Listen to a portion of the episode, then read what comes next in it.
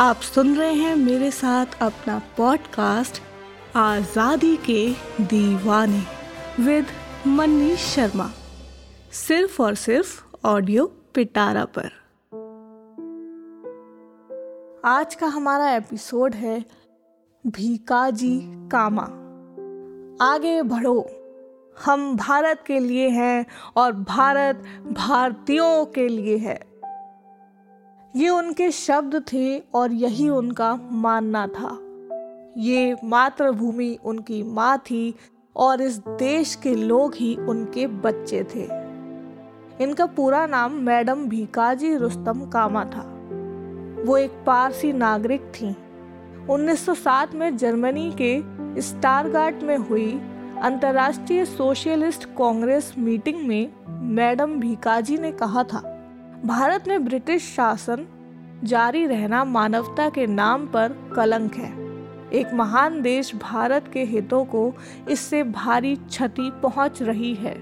उन्होंने लोगों से भारत को मुक्ति दिलाने में सहयोग की अपील की और भारतवासियों का आह्वान किया। उन्होंने कहा, आगे बढ़ो, हम हिंदुस्तानी हैं और हिंदुस्तान हिंदुस्तानियों का है। यही नहीं, मैडम ने इस कॉन्फ्रेंस में वंदे मातरम अंकित भारत का प्रथम तिरंगा राष्ट्र ध्वज फहराया था। अंग्रेज़ों के सामने अपना राष्ट्र ध्वज फहराने वाली ऐसी वीर थी हमारी भीकाजी कामा। उन्होंने अंग्रेज़ों को कड़ी चुनौती दी। मैडम लंदन में दादा भाई नरोजी की प्राइवेट सेक्रेटरी भी रही थी। लंदन की अपनी यात्रा के दौरान भिकाजी कामा श्याम जी कृष्ण वर्मा के संपर्क में आई। श्याम जी कृष्ण वर्मा एक भारतीय राष्ट्रवादी थे, जो कि अपने भाषणों के लिए जाने जाते थे, जिसके बाद भिकाजी कामा पेरिस गई थी, जहाँ उन्होंने पेरिस इंडियन सोसाइटी की स्थापना की। 1909 में विलियन हार्ट की हत्या के बाद लंदन के अधिकारियों ने वहाँ रहने वाले भारतीय राष्ट्रवादियों पर नकेल कसना शुरू कर दिया। भिकाजी कामा उस समय पेरिस में थी। उन्होंने लंदन, जर्मनी और अमेरिका का भ्रमण करना शुरू किया।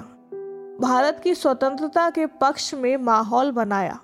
अठारह में मुंबई में बहुत बुरी तरीके से प्लेग बीमारी फैलने लगी थी। बीकाजी कामा ने उस समय मरीजों की बहुत सेवा की। और उसी दौरान उन्हें लकवा हो जाता है। बाद में इलाज के बाद वो काफ़ी हद तक ठीक हो जाती हैं। उन्होंने यूरोप में युवकों को एकत्र कर स्वतंत्रता के लिए मार्गदर्शन किया। उन्होंने लंदन में पुस्तक प्रकाशन का काम शुरू किया। उन्होंने ज़्यादातर देशभक्ति पर आधारित पुस्तकें लिखी और उनका प्रकाशन किया। मैडम भिकाजी ने स्वतंत्रता पाने के लिए क्रांतिकारियों की आर्थिक सहायता के साथ साथ और भी अलग अलग तरीकों से मदद की। वो एक ऐसी महिला थी जिन्होंने पूरी तरह से केवल और केवल देश की स्वतंत्रता को अपना जीवन सौंप दिया था। उनका केवल एक ही लक्ष्य था इस देश को आज़ाद कराना।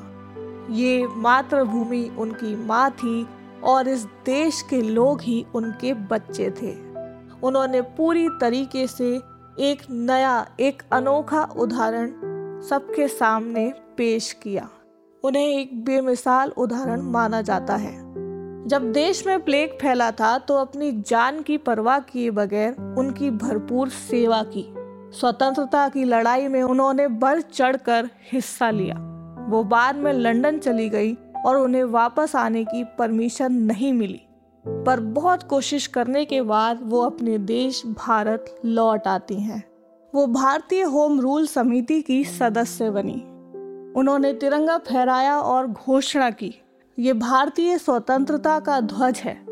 इसका जन्म हो चुका है। हिंदुस्तान के युवा वीर सुपुत्रों के रक्त से ये पहले ही पवित्र हो चुका है।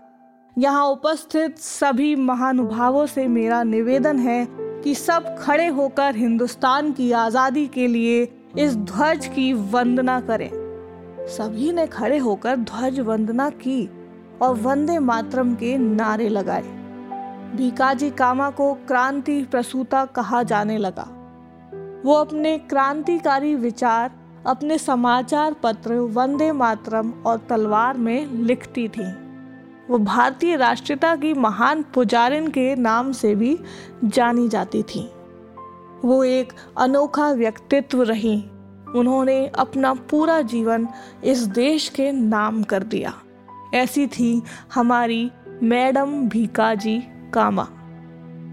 ऐसे ही सुनते रहिए अपना प्यारा सा शो आज़ादी के दीवाने विद मन्नी शर्मा।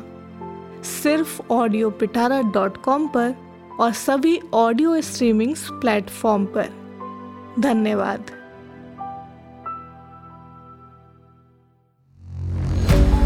ऑडियो पिटारा सुनना ज़रूरी है।